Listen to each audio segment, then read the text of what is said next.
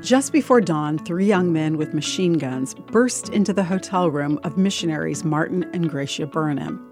I'm Bonnie Sala with Reset.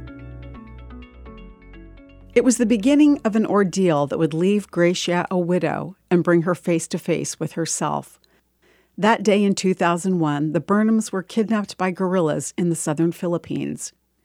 After a year in captivity, Martin was killed in a rescue attempt that left Gracia wounded. Their story is told in Gracia's book, In the Presence of Mine Enemies. We may wonder how we'd react in crisis. Gracia is searingly honest about the person she became acquainted with.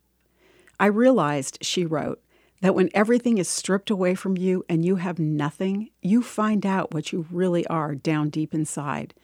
What I was starting to see was not pretty. There was a Gracia I barely knew existed fearful Gracia, selfish Gracia, bitter Gracia, angry at God Gracia.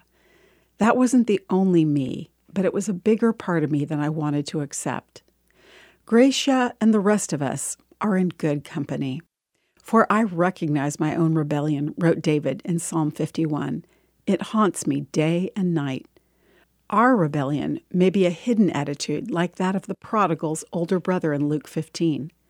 Thankfully, the return of a rebel is always celebrated by the Father. How our spiritual Father welcomes us. For the Lord our God is gracious and compassionate. He will not turn his face from you if you return to him. I'm Bonnie Sala with Reset.